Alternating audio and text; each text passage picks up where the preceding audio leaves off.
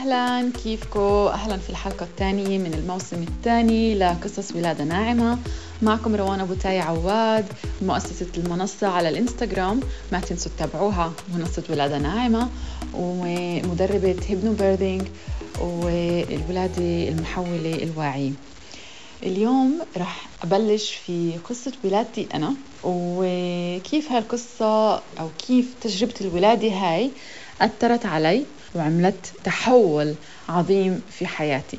كيف الولادة عن جد فيها تكون ولادة محولة وممكنة للمرأة مش مدمرة ولا المعيقة في حياة المرأة. فدائما بحب أشارك قصة ولادتي. كتير بحب إنه عن جد تتعلموا منها أو تاخذوا منها الإشي اللي بيفيدكم لحتى يساعدكم على انكم تبدأوا يمكن أسئلة جديدة أبحاث جديدة إيه، تشتغلوا على حالكم بطريقة مختلفة لحتى تمروا بتجربة ولادة محولة وممكنة. بداية ولادتي الثاني أو الحمل الثاني أجا بعد إيه، أربع سنوات من محاولة الحمل بعد ابني الأول. ولكن بسبب ضغط المجتمع اضطرينا نعمل التلقيح الاصطناعي. كان في حمل ولكن الحمل ما طول كتير بس 8 أسابيع ومريت بعملية إجهاض. من بعدها استوعبت إنه أنا ما بدي هذا الضغط الخارجي أو ما بدي حدا يقرر عني وانت اولد لأنه أنا بآمن إنه ربنا كتب لكل روح تنزل على الأرض في الوقت المناسب لإلها. إذا هاي الروح مكتوب لها تمر من خلالي فأنا مستعدة وراح أتقبل وجودها إذا ما كان مش مكتوب لي إني أولد الطفل آه، في هاي المرحلة فكان بها أنا بتقبل آه، إرادة الله وبكمل حياتي عادي. فتوقفت عن أي مجهود أو أي آه، شيء اللي يخليني أدخل بحمل. بعد أشهر كنا مسافرين كنا في بالي ووقتها أنا وزوجي عملنا علاجات طاقة واكتشفنا إنه الضغط كان والحياة المتوترة اللي كنا عايشين فيها بين سفر بما إنه إحنا عايشين كنا في دول مختلفة كل هذا التنقل أثر كمان على الإخصاب والإنجاب. فسبحان الله بعد أقل من شهر من عودتنا من بالي دخلت بحمل طبيعي. كان مفاجئ كان مفاجئ لنا ومفاجئ للطبيب نفسه اللي ما صدق أصلا إنه أنا حامل. كان حمل مختلف كان حمل أصعب من الحمل الأول. من أوله كنت أنا تعبانة عندي دوخة كان عندي كتير استفراغ. ما حسيت أنا بهاي العوارض في حمل الأول. كان حمل جدا خفيف وما حسيت فيه لحتى لحظة الولادة. لكن هذا الحمل كان ثقيل وصعب من بدايته. نفسيتي كانت محطمة كنت عايشة في الغربة والإشي اللي كان يخوفني أكتر هو إنه الدولة اللي أنا عايشة فيها نسبة الولادات القيصرية مرتفعة جدا.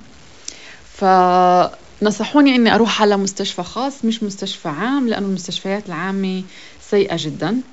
فتوجهت لمستشفى خاص اللي خلال الحمل شوي شوي بلشت أسمع من نساء ولدوا عنده إنه نسبة الولادات القيصرية عنده مرتفعة لدرجة واحدة بتحكي لي إنه فاتت على الولادة كان كل شيء طبيعي ولكن قرر إنه يستعجل الولادة ويولدها بشكل قيصري لأنه تاني يوم هو مسافر فأنا وقتها استوعبت إنه oops أنا ما بدي هذا ما بدي هاي التجربة لا أنا بدي ولادة طبيعية.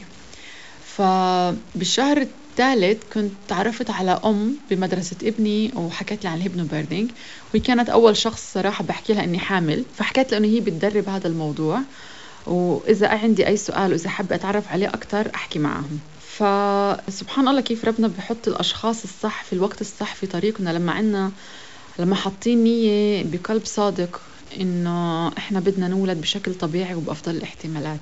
فسبحان الله كمان إنه قبل شهرين من الولادة إيه، قررنا بسبب شغل زوجي إنه ننتقل لدولة أخرى. ف الإشي الأسهل إنه في هاي الدولة كنت أعرف ناس أكتر فطلبت إنهم يساعدوني أعين عند طبيب أو ألاقي مستشفى. إيه، فلقينا مركز ولادة اللي عنده غرفة ولادة في المي. فكان إنه wow سبحان الله إنه خلص الأشياء بلشت تترتب بالشكل الصحيح بالرغم من حمل صعب وعن جد نفسي كانت محطمة خلال هذا الحمل. فلما انتقلنا لهناك بدأت رحلة جديدة.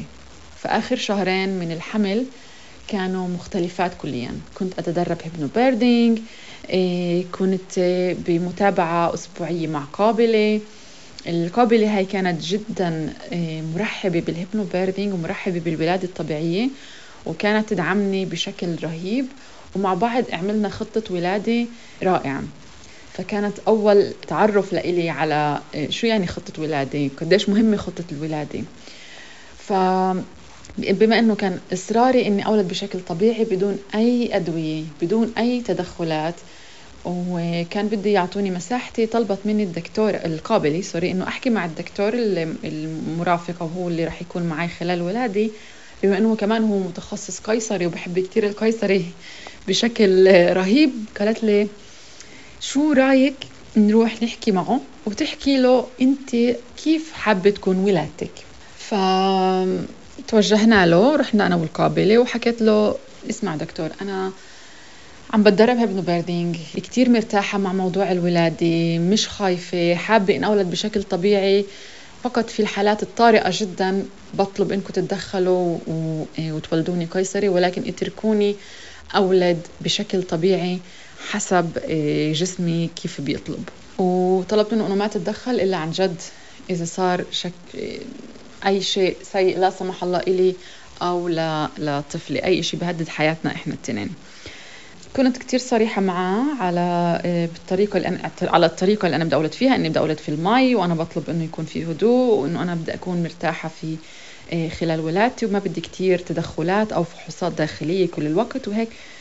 حكيت له بالضبط شو أنا عن جد معنية إنه يكون. حكيت له يمكن قصة الولادة اللي كنت أنا متخيلتها واللي بعدين عن جد صارت.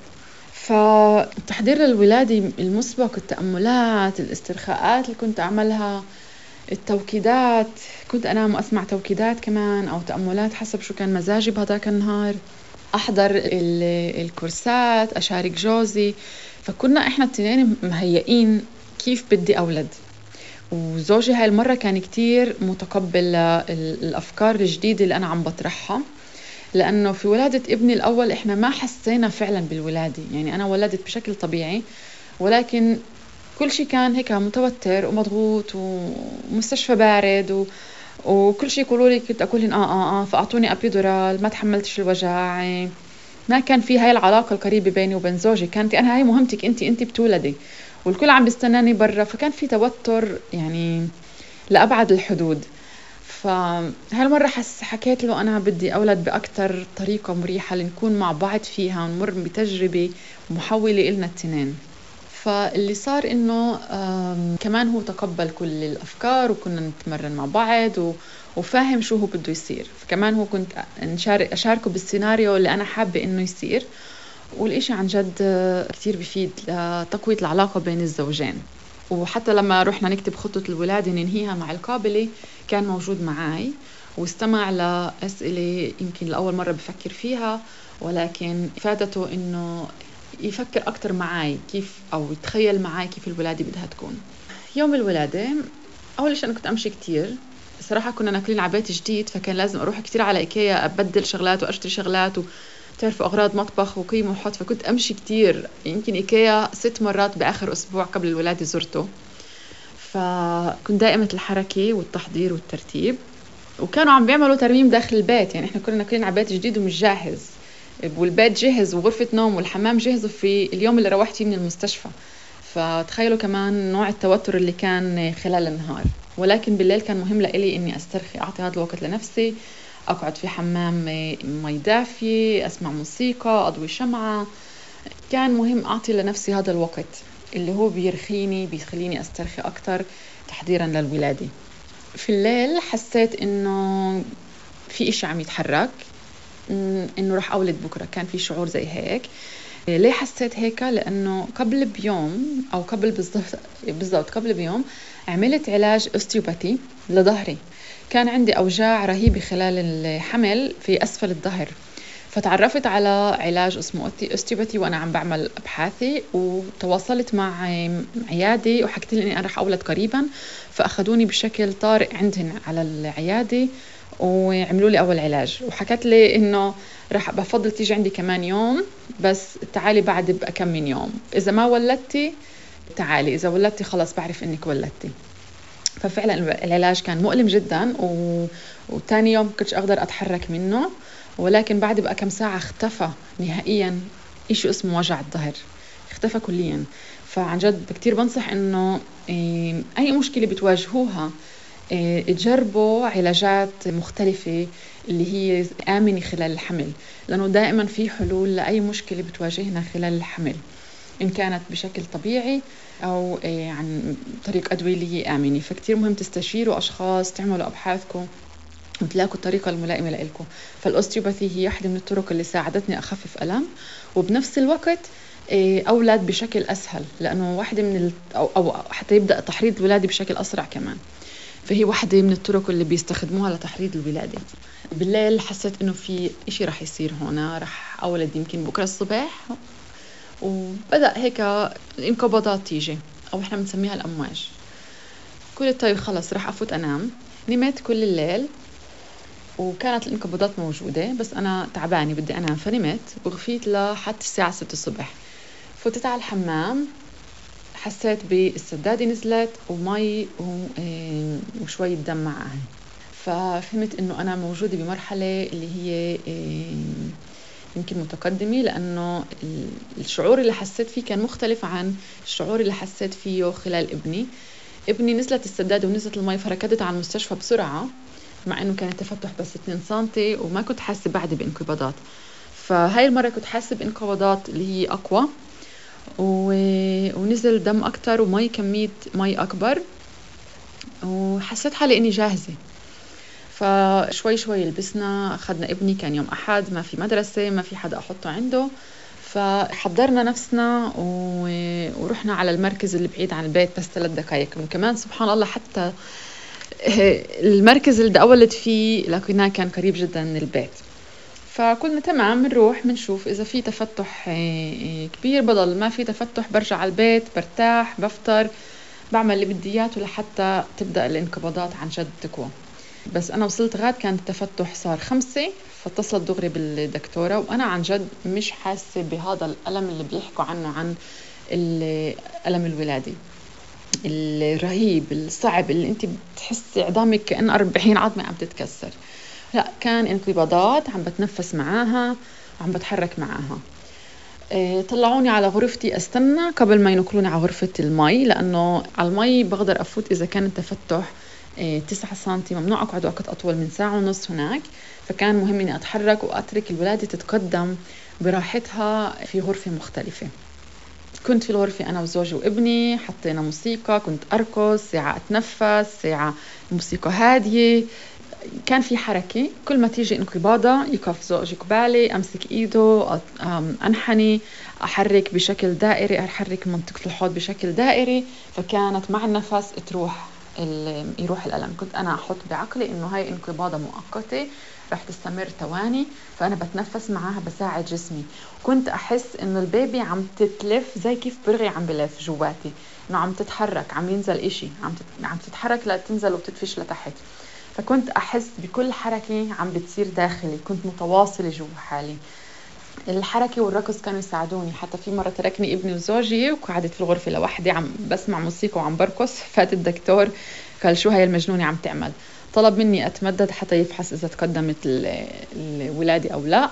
تقدمت لا كانت متقدمة كانوا سبعة أو ثمانية وطلب إني أنزل على غرفة آه، البركة.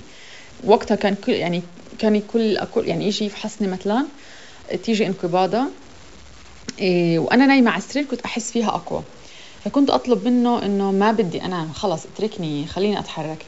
ف وإحنا بالمصعد قاعد واقفين عم ننزل على غرفة البركة. أجت انقباضة جدا قوية حط إيده على بطني بكل هاي انقباضة قوية. إحنا عم نتقدم بتطلع علي أنا عم بتنفس بكل هدوء وبكل راحة. وهو مستغرب إنه يمكن مش متعود يشوف نساء بهاي الراحة عم تولد بهاي الطريقة. إنه عن جد كنت عم بتنفس والتنفس وال...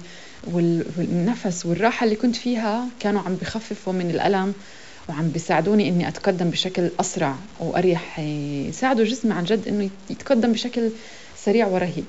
ضليتني في غرفة الولادة أتحرك كنت أقعد في المي بس شوي عشان آه، المي الدافية تخفف الألم. صارت الانقباضات تقوى اجوا ابني وزوجي كانوا معي بعدين في هاي الغرفة. وكان في موسيقى هادية عملت meditation القابلة كانت كتير هادية حوالي ما كانش في توتر ما كانش في ضغط. فعن جد الولادة كانت آه، عم تتقدم بشكل سريع بدون يعني لا أنا فاهمة شو عم بيصير ولا هني مستوعبين إنه الولادة عم تتقدم بهاي السرعة. بشي مرحلة بين مرحلة الأب والداون اللي هي مرحلة يعني بين تسعة وعشرة سنتي عنكول في مرحلة اللي بتصير فيها هدوء بصير في سكون. إذا أنت مش متداخلة جوا حالك وفي حواليك هاي العجقة ما بتحسي فيها ما بتسمعيها. فكأنك أنت موجودة بمكان آخر. هادئ جدا. فيه تستوعب العظمة للعملية اللي أنت عم بتمري فيها. فأنا بهاي اللحظة كنت عم بسأل أسئلة وجودية عن الحياة والموت إنه شو الفرق بين هدول اللحظتين؟ لا أنا هاي بعرفها ولا هاي بعرفها. ولا أنا هاي بإيدي ولا هاي بإيدي. فكنت أسأل ربنا يعني يعطيني أجوبة أكثر عن الحياة والموت. عن كيف الأشياء بتصير. فكنت كأني عم عم عم بحكي عم بعمل محادثة إيه، إيه، مع ربنا عن عن هيك أشياء وجودية بهاي اللحظات السكون اللي كانت. فجأة بحس إنه صار في ضغط جدا قوي وجسمي صار عم بيشد لتحت بشكل جدا قوي زي كأنه بدي أفوت يعني على الحمام أكرمكم الله زي كأني عم بشد. نفس الشعور كان. فبشي مرحلة توترت لأنه صار فجأة. بعدين الدكتور فات علي هيك قال لي تنفسي تنفسي رجعت نفسي فصار في تركيز إني أتنفس. فكان زوجي حدي كمان. زوجي كان مع كل انقباضه يمسك إيدي. كان يعرف إنه يمسك إيدي ويساعدني ونتنفس مع بعض. فبهاي اللحظة كمان كان معي ورجعوا يسكروني إنه أتنفس. فلما أنا تنفست واستوعبت شو عم بيصير البيبي نزلت بسرعة عن جد بسرعة. يعني كان معي كمان قابلة أجت تساعد عشان تصور. زدت التليفون ودغري مسكت البيبي لأنه نزلت بسرعة رهيبة. ووقتها بدأنا السحر العظيم لما بعد الولادة. حطوا البيبي علي وضليتني في البركة مدة شوي طويلة عبين ما لفوها وقعدوها على صدري واخذوها زنوها. وبما إنه الغرفة صغيرة فما كان في كل الميزان وهي الشغلات فطلبوا إنه أبوها يحملها ويكون معاهن إيه، لحتى يعملوا الفحوصات طبعا كنت طالبة إنه ما يحمموها. وإنه بدي skin to skin مباشرة. فبعد ما خلصوا كل الشغلات اللي هي أخذت وقت كتير لأنه كمان استنينا ولدت المشيمة. المشيمة ما طولت لحتى نزلت.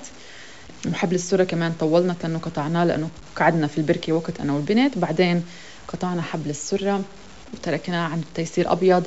كل الدم ينتقل من المشيمة لإلها.